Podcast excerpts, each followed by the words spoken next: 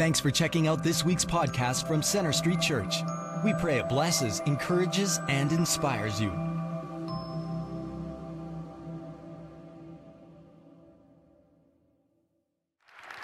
We do welcome all of you who are joining us online, also those of you who are gathered here at Central Campus, and those of you who are meeting together at our other campuses in Northwest Calgary, in the South, and uh, in Bridgeland, and also up in Airdrie.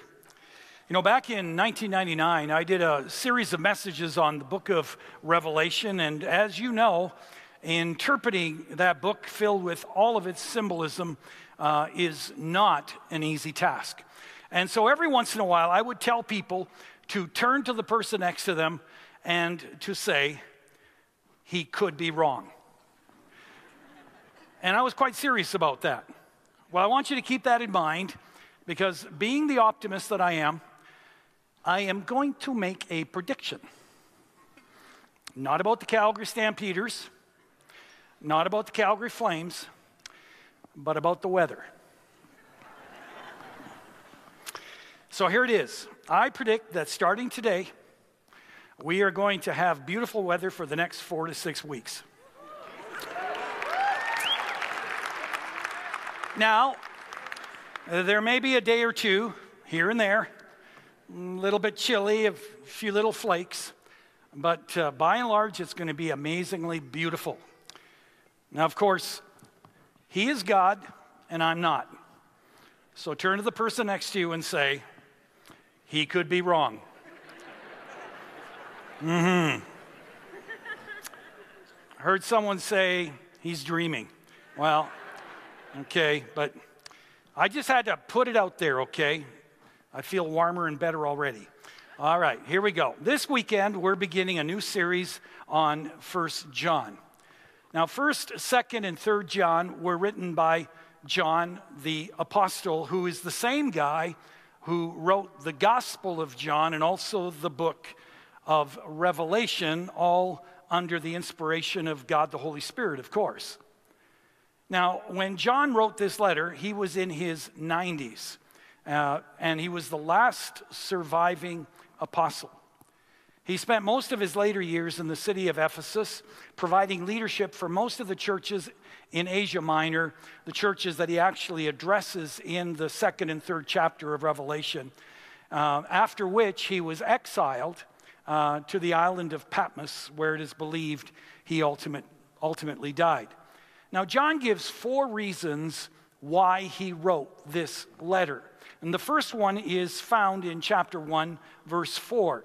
We write this to make our joy complete. And I will uh, explain that in a few moments. The second reason is found in chapter 2, verse 1, where he says, I write this to you so that you will not sin. People at that, in that day were misunderstanding the nature of sin, and they, of course, uh, were rationalizing away sin. And so he addresses this issue of sin. The third reason uh, for him writing this letter is found in chapter 2 down to verse 26, where he says, I am writing those things to you about those who are trying to lead you astray. In other words, he's addressing false teaching in this letter. Now, we come to the fourth reason uh, that John gives for writing this letter. And I want to give particular attention to it. Uh, it's found in chapter 5, verse 13. I write these things to you who believe in the name of the Son of God, so that you may what does it say? No, not hope so or think so, but that you may know you have eternal life. Now, John wrote this letter somewhere between 40 and 50 years after the death and resurrection of Jesus Christ, and there was some false teaching making its way into the church, which not only created confusion, but caused some of the uh, believers to wonder uh, what it meant to be a Christian and how they could be certain that they, in fact, were true Christians? Well, First John is largely devoted to addressing that question. And so, with that in mind, I'm going to invite you to stand and join me in reading part of this first chapter together.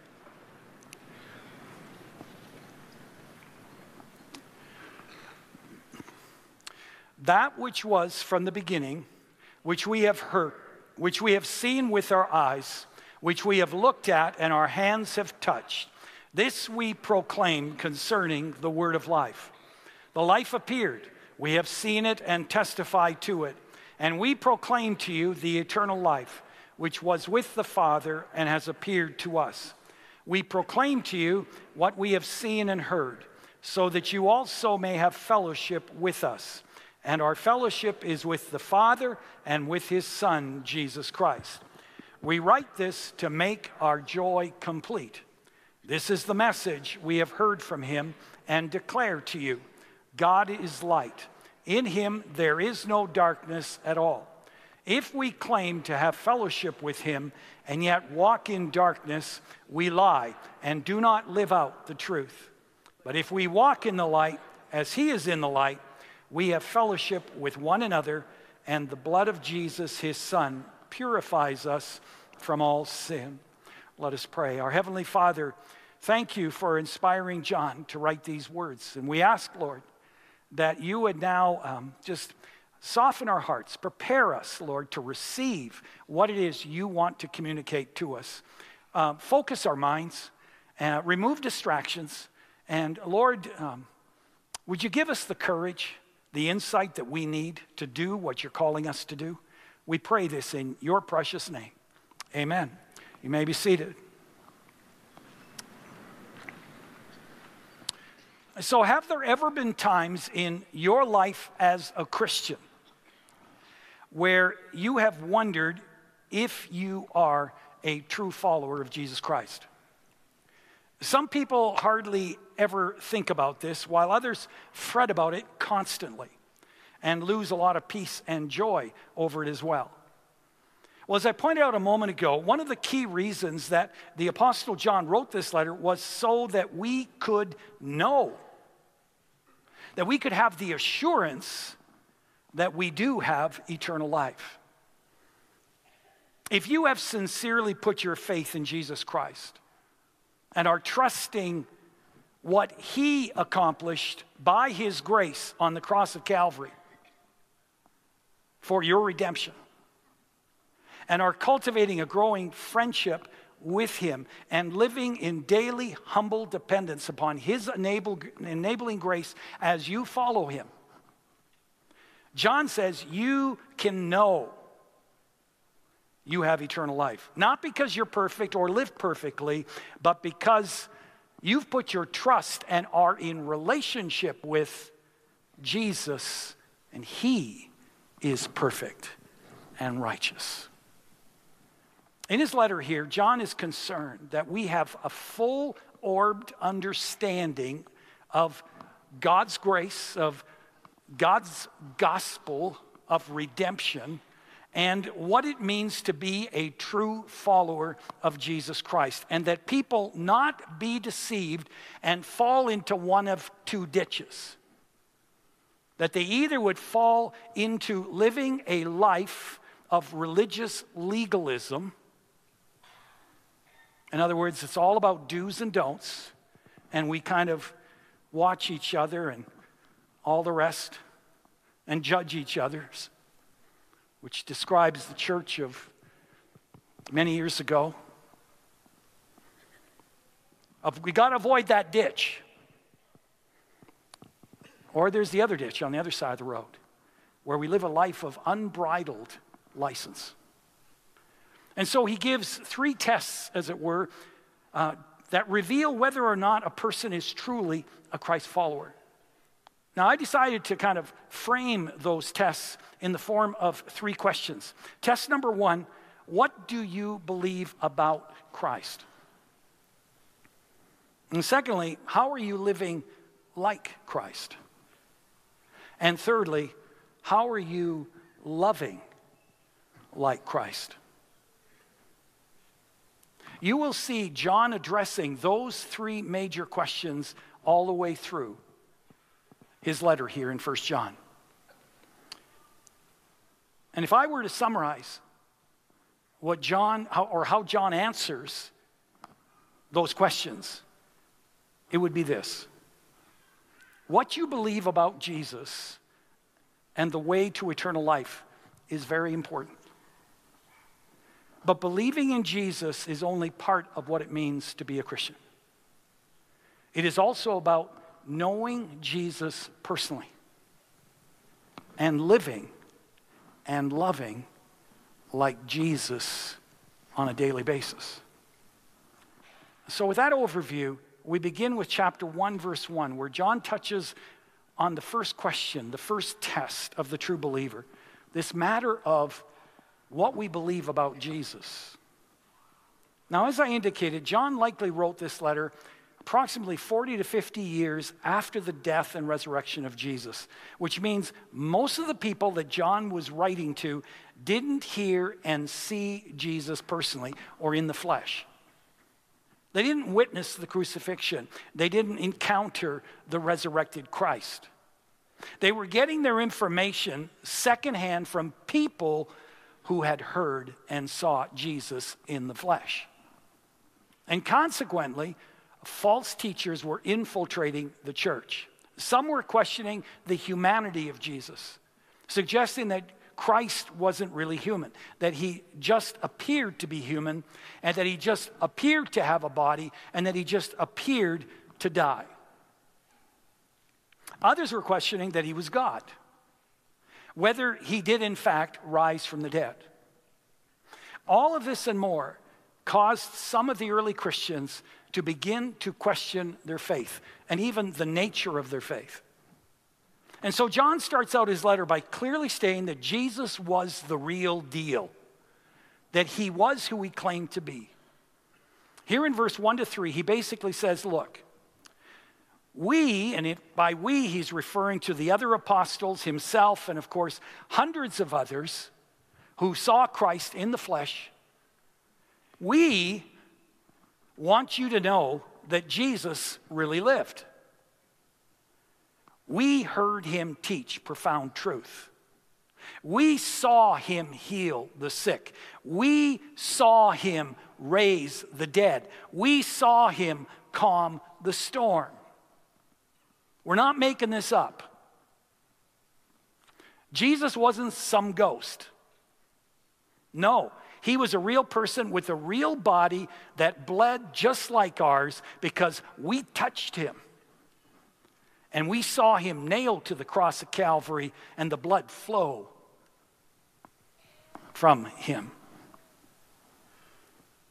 Now, the Apostle Peter essentially said the same thing in 2 Peter chapter 1, verse 16. For we did not follow cleverly devised stories when we told you about the coming of our Lord Jesus Christ in power.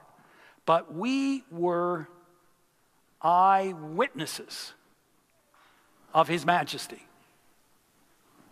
Now, here's the thing just as there were skeptics 50 years after the death and resurrection of Jesus Christ, there are still skeptics today, many more, I'm sure who do not trust the Bible and what it says about Jesus because they believe that the writers of the New Testament, like John and Peter and Paul and so forth, just made it all up in order to build their movement and to consolidate their power. And yet, in addition to the eyewitness accounts of Christ's life and death and resurrection, recorded in the four Gospels of Matthew, Mark, Luke, and John, there are also a number of secular, non biblical scholars who wrote about Christ. I have the writings of Josephus in my library. He makes distinct reference to Jesus. Another one is the Roman historian Tacitus. Now, time doesn't allow me to quote them, but there is overwhelming evidence that Jesus walked the face of the planet over 2,000 years ago. In fact, historian J. Gilchrist Lawson says the idea that Christ never existed is not held by anyone worthy of the name scholar. the historical evidences of Christ's existence are so much greater than those in support of any other um, event in ancient history. No candid scholar could reject them without also renouncing his belief in every other event recorded in ancient history. Now, Tim Keller, he goes on to say that if the New Testament writers made up what we read about in, uh, in, uh, about Jesus in the Gospels, it makes no sense for them to make reference to the story surrounding the crucifixion. I mean, crucifixion is not something you would want to brand your movement by. Because in that day, people would have immediately concluded that anyone who had been crucified was a criminal. Who wants to follow a criminal? Or why depict their hero, Jesus, agonizing on the cross, crying out that God had abandoned him just before he died? This surely wouldn't impress anyone in that day. In fact, it would have left a distinct impression that Jesus was weak, he was a failure to his God, and would have created real doubt about his deity and his ability to save people from the consequences of their sin or from anything else for that matter. Furthermore, if the early Christian leaders made up what we read in the New Testament, then why would they present themselves in such a negative light? I mean, if you're going to lie anyways, why not make yourself look good? I mean, why would Peter portray himself denying Christ right at the moment of Jesus' greatest need? I mean, talk about cowardice. Why would James and John include the time that they were arguing over who was the greatest. I mean, if they made it all up, why would they portray themselves as a bunch of petty, jealous, egotistical, self centered cowards? I mean, why include anything that has the potential of turning people off from trusting and following Jesus? More than anything, if you're making it all up, why would you die for what you know is a lie? I mean, history tells us that most of the apostles were martyred for their faith. It just doesn't make any sense at all for the biblical writers to have made this up. Now, others believe the Bible was written too long after the events themselves. And over time, myths and legends were added to the biblical account like Jesus' miracles, for example, or they were embellished in order to make Jesus appear more godlike, to make him appear more powerful and greater than he actually is. Well, the truth is, the Apostle Paul's letters were written just 15 to 25 years after Christ's death and resurrection. And they provide a summary of all the events of Christ's life recorded later, a few years later in the Gospels, including his miracles, his claims, his crucifixion, and also his resurrection. Let me give you an example. 1 Corinthians chapter 15. 1 Corinthians was written and it's widely accepted as being written no later than around 56 AD, a little over 20 years after the death and resurrection of Jesus Christ. And this is what Paul wrote in the 15th chapter of 1 Corinthians. For what I received, I passed on to you as of first importance that Christ died for our sins according to the scriptures that he was buried, that he was raised on the third day according to the scriptures, and that he appeared to Cephas, referring to Peter, and then to the twelve.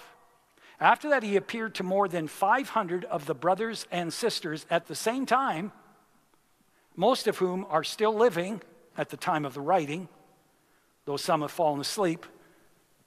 That's not in church, folks. That means they passed away, all right? Just want to make that clear. Then he appeared to James, then to all the apostles, and last he appeared to me also. Now, in those days, you know, people didn't have access to an iPad or a computer. In fact, they didn't have access, very ready access to paper and pen. And so, if they wanted to remember something, they would memorize things. And so the early Christians would memorize certain creeds of their faith. And what they would do is they would gather for church like this and they would recite them together, or they would sing them together as part of their worship. And they would pass on these creeds not only to the next generation in their family, but they'd pass them on to the next generation of believers, to believers, new believers that they were mentoring. Well, the words that I just quoted from 1 Corinthians 15 is one of those formal creeds. It was well known, it was being memorized, it was being used in worship services of the early church.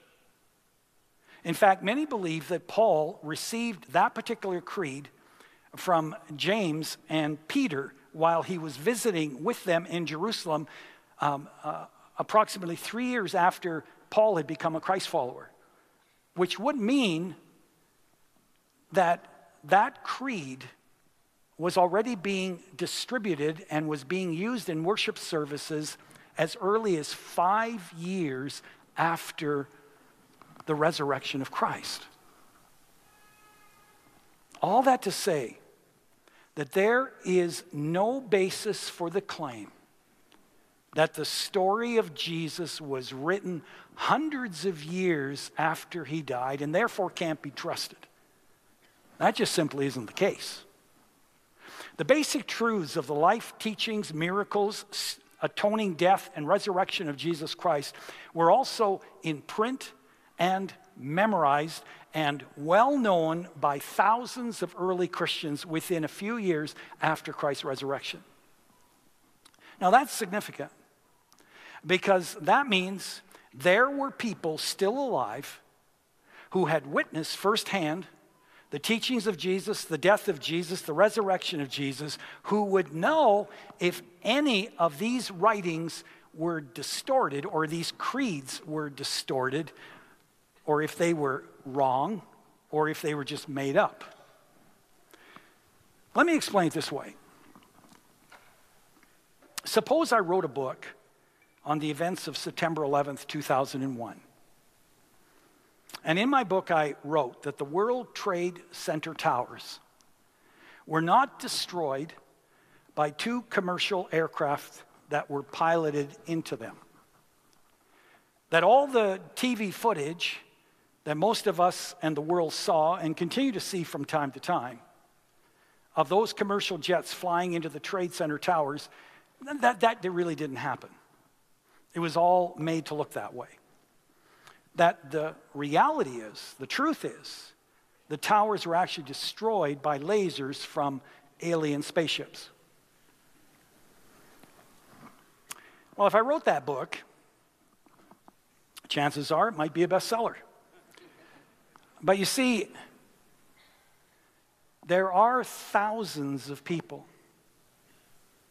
who would read my book and they would say, that's not true. And the people I'm referring to are the people in New York.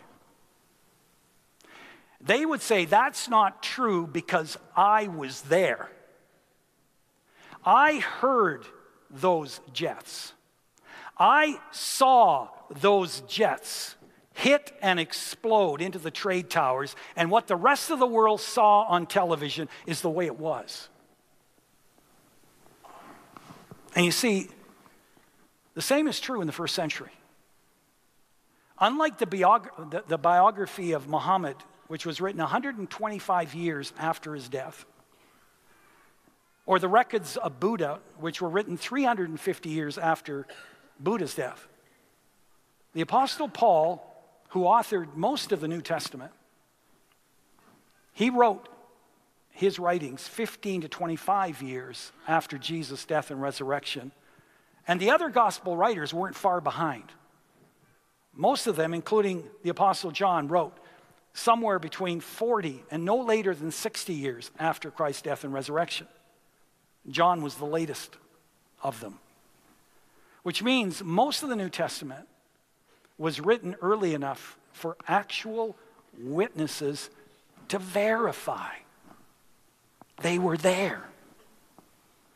As the New Testament writings of Jesus' life and the, the apostles' teachings were being circulated around the early churches, as these creeds were being recited, if they were filled with untruths, these people would have called them on it. And I say all that to say this it would have been impossible, in light of that, it would have been impossible for this new faith called Christianity to ever get off the ground and spread if what we read about in the Bible about Jesus was all made up. But you see, that didn't happen. The early church, the New Testament record, spread like wildfire, despite the fact that it contained many references to miracles, including Christ's resurrection. And that's because there were still enough people living who said, I was there. I heard. I saw. I touched. There were 25 of us there. There were 500 of us there. And here in 1 John, the Apostle John, writing 50 years after Christ's resurrection, says, I know it's true because I was there and so were many more of us. John says, We, we heard Jesus speak. We saw him, we touched him. And John really goes on to say, But more than that, we experienced him. We have a relationship with him. Because he's not just human, he's fully God. He's alive, and he lives in us. Notice in verse 1, John refers to Jesus as the Word of life. Where else did John use or refer to Jesus as the Word? Well, in his gospel. You notice that he started John, the Gospel of John, the same way he did First John? Whole bunch of verses before he actually refers to Jesus. And so in the first verse of John chapter 1, John refers to Jesus as the Word of life. And this is what we read In the beginning was the Word, and the Word was with God, and the Word was God. In other words, you go down to verse 14, and you know it's Jesus that he's talking about. In the beginning was Jesus. And Jesus was with God, and Jesus was God. John clearly stipulates here that Jesus is God. And then notice he goes on to describe this Jesus in verse 3. Through him, Jesus, all things were made. Without him, nothing was made that has been made. In him was life. Note that word.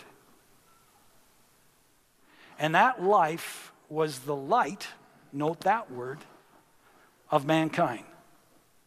The light shines in the darkness, and the darkness has not overcome it. You see the parallelism, what he's saying here and what he's saying in First John? John says, In him, in Christ, was life, and that life was the light of all mankind.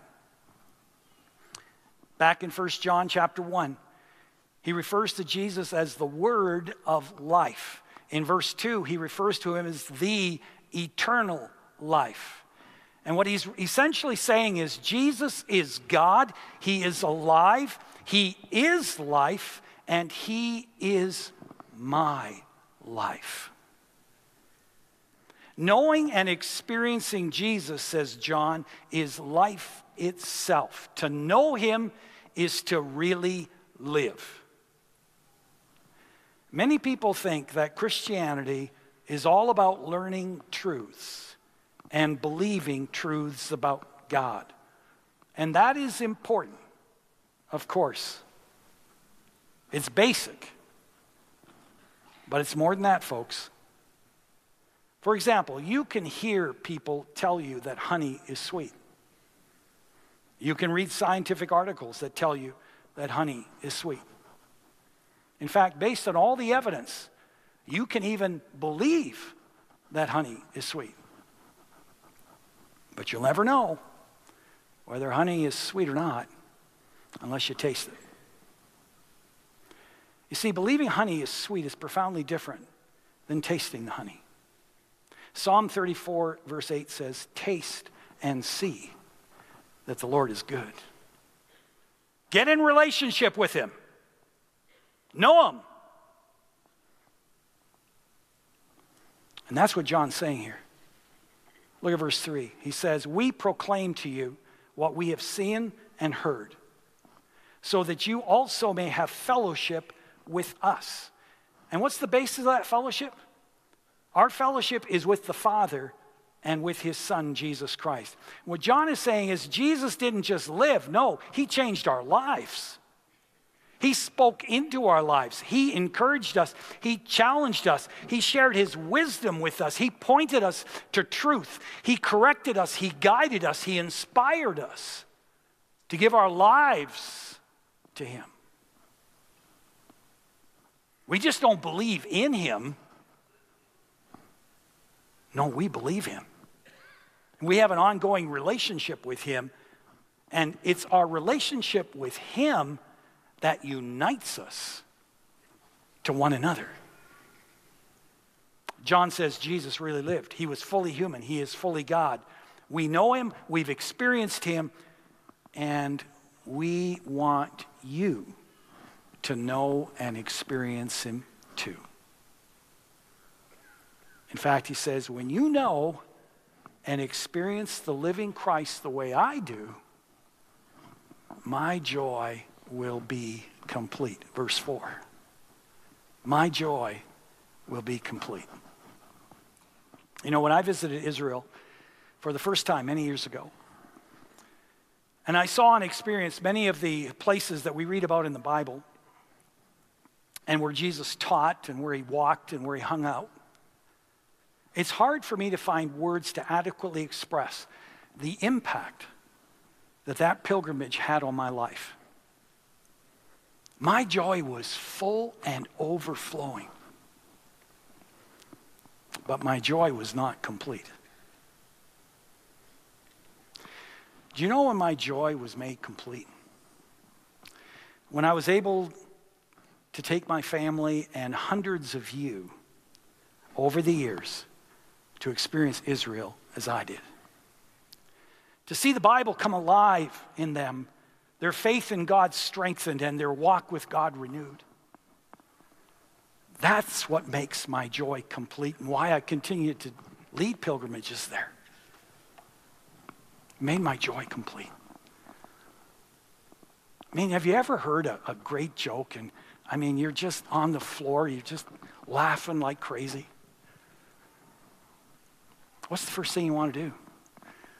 You know, who can I tell this to? Right? Can you imagine? You hear a great joke and you can never share it with anybody? And that's what John is saying here is when you are experiencing the love and the truth and the majesty and the faithfulness and the wisdom and the power of Christ in your life, your joy and your satisfaction in life is going to be incomplete until you've told others about Jesus and what he means to you. You want others to know and experience the Jesus that you know and that you love, not out of some sense of obligation, but because, I mean, you can't imagine anyone missing out on the relationship that you have with, with Christ. The first test of a true follower of Christ is this What do you believe about Christ? Do you believe he's real?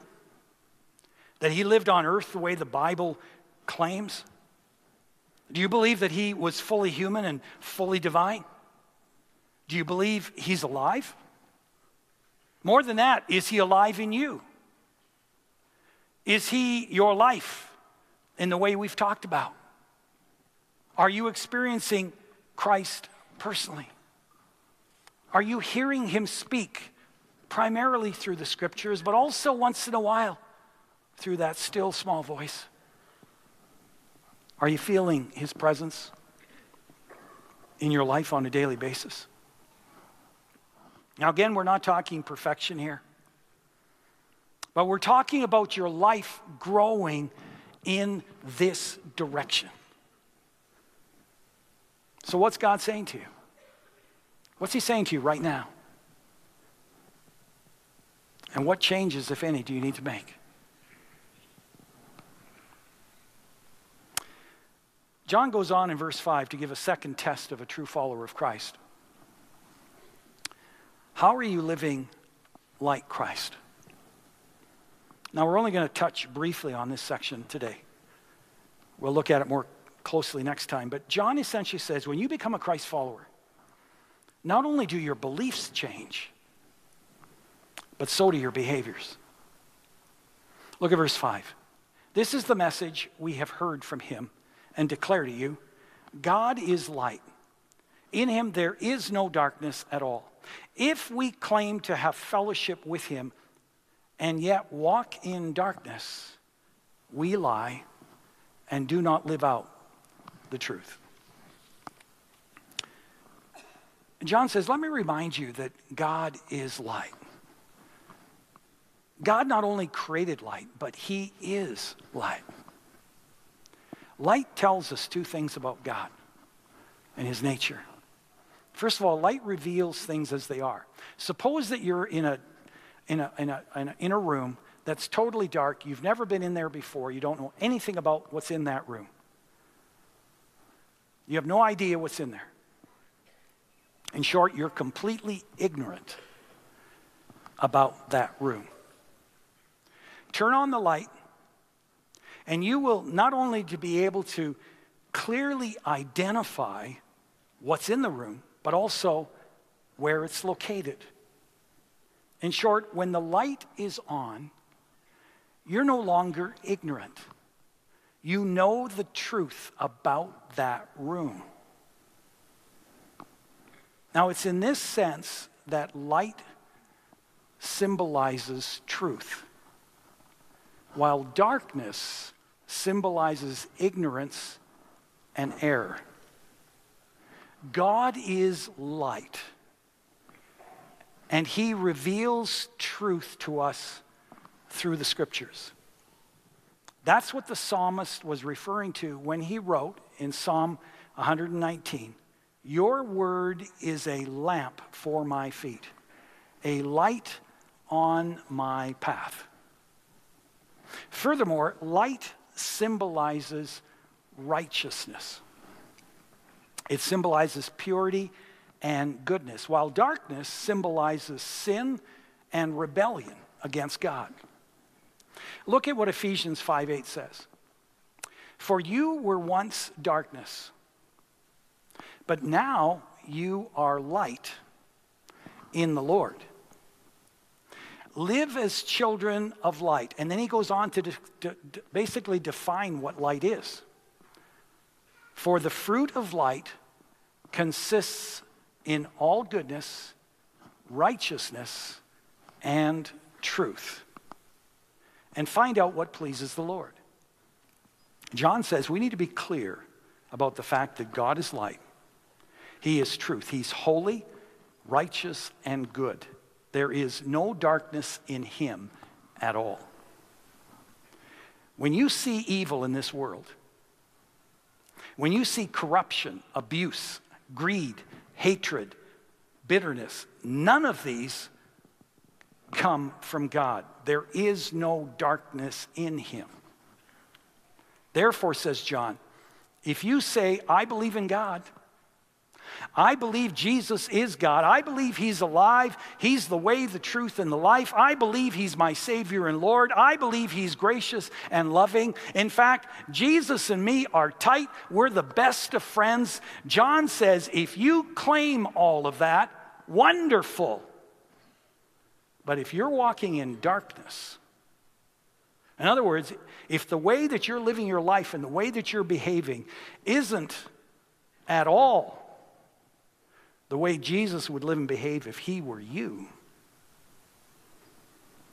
then John says, You're a liar. You're not living the truth. See, the truth is not just something we know. We want to know the truth, but it's more than just knowing the truth. Truth is something we do, it is something we live. Brian Wilkerson says if it's true that wearing seatbelts saves lives, it's not enough to simply know that truth. You have to do that truth. You have to buckle up your seatbelt. In the same way, if it's true that every person is created in the image of God, then we'll treat that person with dignity and respect regardless of who they are. If it's true that our bodies are the temple of the Holy Spirit, then we'll keep them healthy and pure, free from sexual immorality and food and drink that pollutes them.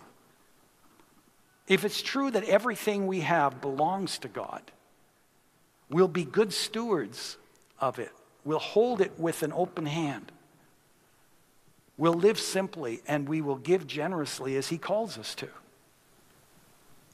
Now, sadly, Barna research tells us that when it comes to gambling, a lack of generosity, alcohol abuse, use of porn, sexual immorality, marital unfaithfulness, and a host of other such things, a lot of people who say they are born again, who say they put their trust in Christ, who say they believe the Bible is God's word, in short, in John's word, those people, a lot of people who claim to have fellowship with Christ, have lifestyles and behaviors that look very similar to those who do not claim to have fellowship with Christ.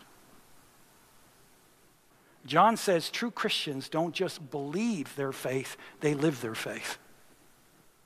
They don't just hear from Jesus and talk about Jesus on the weekend.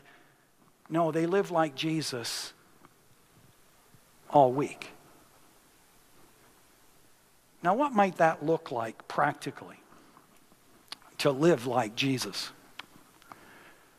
Well, not an easy question. I like what Dallas Willard said. Instead of asking the old question that some of us who are ancient used to ask years ago when we had those little bracelets called, called WWJD, what would Jesus do? Instead of asking that old question, he says we should ask what would Jesus do if he were me? So let me unpack what he's saying with a few examples. Suppose you're an owner of a company. Ask yourself if Jesus were the owner of your company, how would he treat his employees? How would he, how well would he pay them? Would he make unreasonable demands of his employees? Would he insist they cheat and cut corners in order to make more money? How generous would he be with his profits? Or let's say that you're an employee of that company. If Jesus were an employee, would he talk behind his boss's back? Would he pad his expense account? Would he do just the bare minimum required? If Jesus were a parent, what kind of parent would he be? What kind of time and attention would he give to his kids? Would he scream at them when they're fighting? Would he pray with them, instruct them in the way of truth? Which movies, television shows, video games would he allow? Would he even monitor that? if Jesus were a student, how would he treat the other students? Would he laugh with those who are making fun of others? Would he join those who are bullying others? How hard would he study and practice? If Jesus were a husband, what kind of husband would he be? Would he treasure his wife, support her, encourage her, affirm her? Would he give her his full attention make time to be with her? Would he take her for granted? Would he make her pay for crossing him by ignoring her and giving her the silent treatment for a week or a month? You get the point. Think through your daily life. How would Jesus live it if he were you?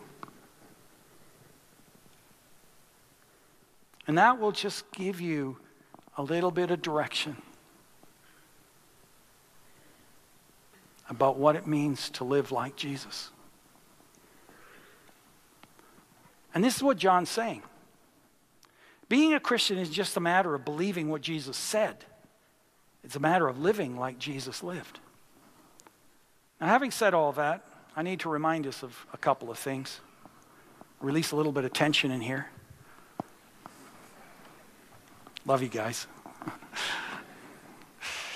First of all, this is something between you and God, okay?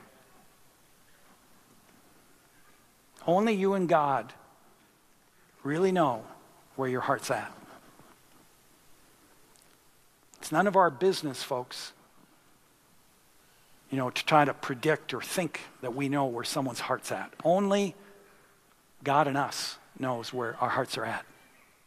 John wrote this letter and he gave these tests so that we could examine ourselves with God, not point fingers and pass judgment on others. And secondly, we need to remember that John is not talking about perfection here. He's talking about the direction you are pursuing in your heart with your life, the direction you're walking, the commitment you have to grow daily in Christ. It doesn't mean you won't fall, it doesn't mean you won't fail. But when you get back up after you have confessed to the Lord, you keep walking toward Him.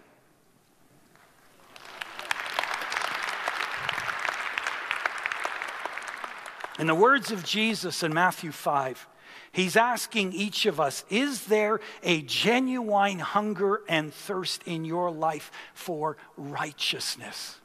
This word righteousness is so interesting. Just go look at um, 1 John chapter 2 verse 1. This is what it says. My children, I write this to you so that you will not sin. But if anybody does sin, we have an advocate with the Father, Jesus Christ, what? The righteous one. Do you hear what he's saying? He's saying that Jesus is righteousness. And so in when, when Jesus, when he gave his fourth beatitude and he said, Blessed are those who hunger and thirst for righteousness, what he was really saying is, Blessed are those who hunger and thirst for me, Jesus.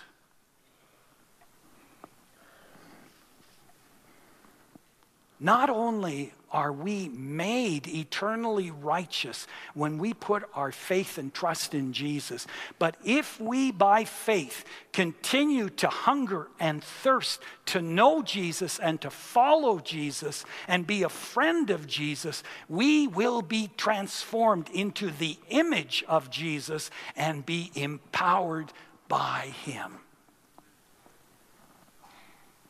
We will increasingly reflect His love, His joy, His peace, His patience, kindness, gentleness, goodness, self control. You see, because of the fall of man in the garden, what we have to understand is that we're broken spiritually, which, among other things, means we have this deep feeling of emptiness within us. It's a void, it's a longing for fulfillment and satisfaction in life. And some people will fill that void by trusting Christ, pursuing Christ and his righteousness. And Christ fills that void completely if we're serious and receive it. Other people, however, choose to pursue things other than Christ. They're set on going their own way.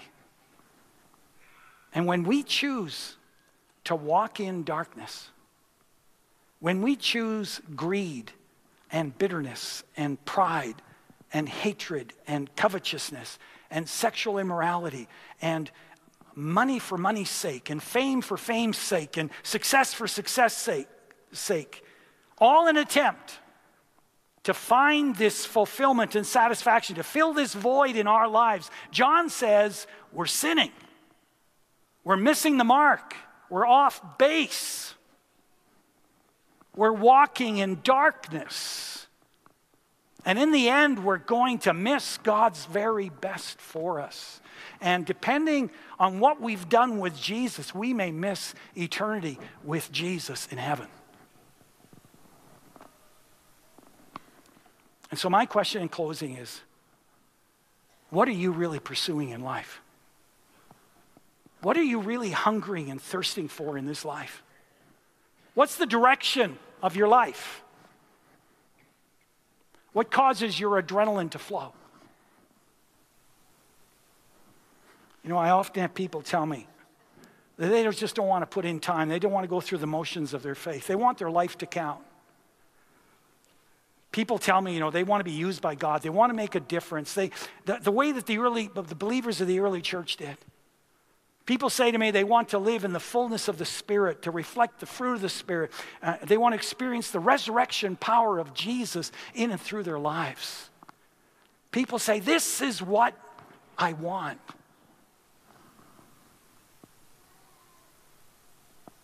I want. I want. But they often don't want it enough to give their life to it. Their lives are divided. And you can't serve two masters, is what Jesus said. They're hungry and thirsty for lesser things, for the temporary things, for earthly counterfeit gods. And Jesus says, if you really want to know unspeakable joy, and lasting satisfaction. If you really want my resurrection power at work in and through your life, then I need to have all of you. If we want Jesus, if we want all that Jesus has for us, then we must give him all of us.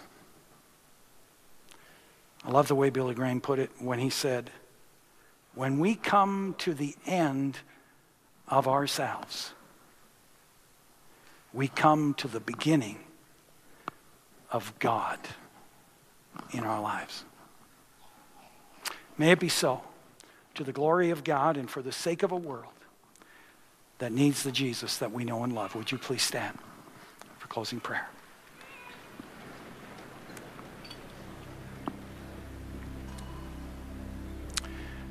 Let's open our hands to the Lord and,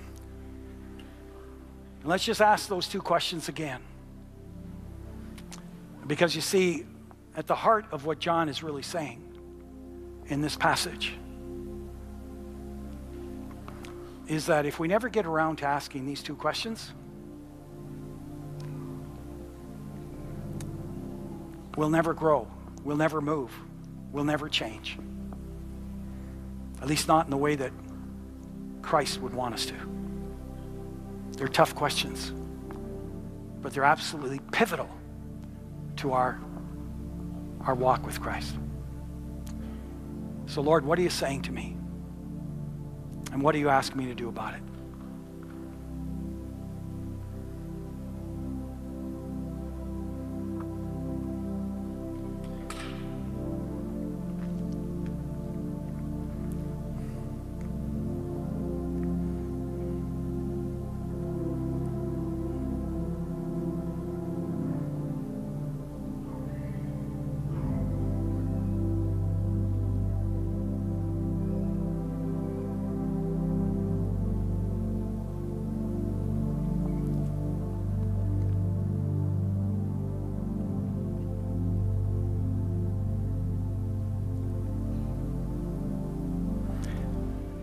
Going to ask the prayer partners if they'd start making their way up here. If you'd like to pray with someone or just talk to someone about anything to do with what we've talked about, or perhaps it's something different, make sure that you do that before you leave. Some of you may just want to. We don't have a service after this, so some of you feel free. Just stay where you are and just keep giving the Holy Spirit the opportunity to talk to you about these two questions. In fact, I want to encourage you every week to not just, you know, flush this after you, you know, leave here and get in the car, but that you go back to it and keep asking Lord, Lord, what are you saying to me? I've got an assignment for you. Love for you to read 1 John. It's not a long book. Read it again and again this next week and ask the Lord those two questions. Now may the Lord bless you and keep you. May the Lord make his face to shine upon you and be gracious to you. The Lord lift up his countenance upon you and give you his precious peace. In the name of God the Father, the Son, and the Holy Spirit. Amen. Thanks for listening. We hope this message has impacted you. We'd like to challenge you to take it one step further and get connected.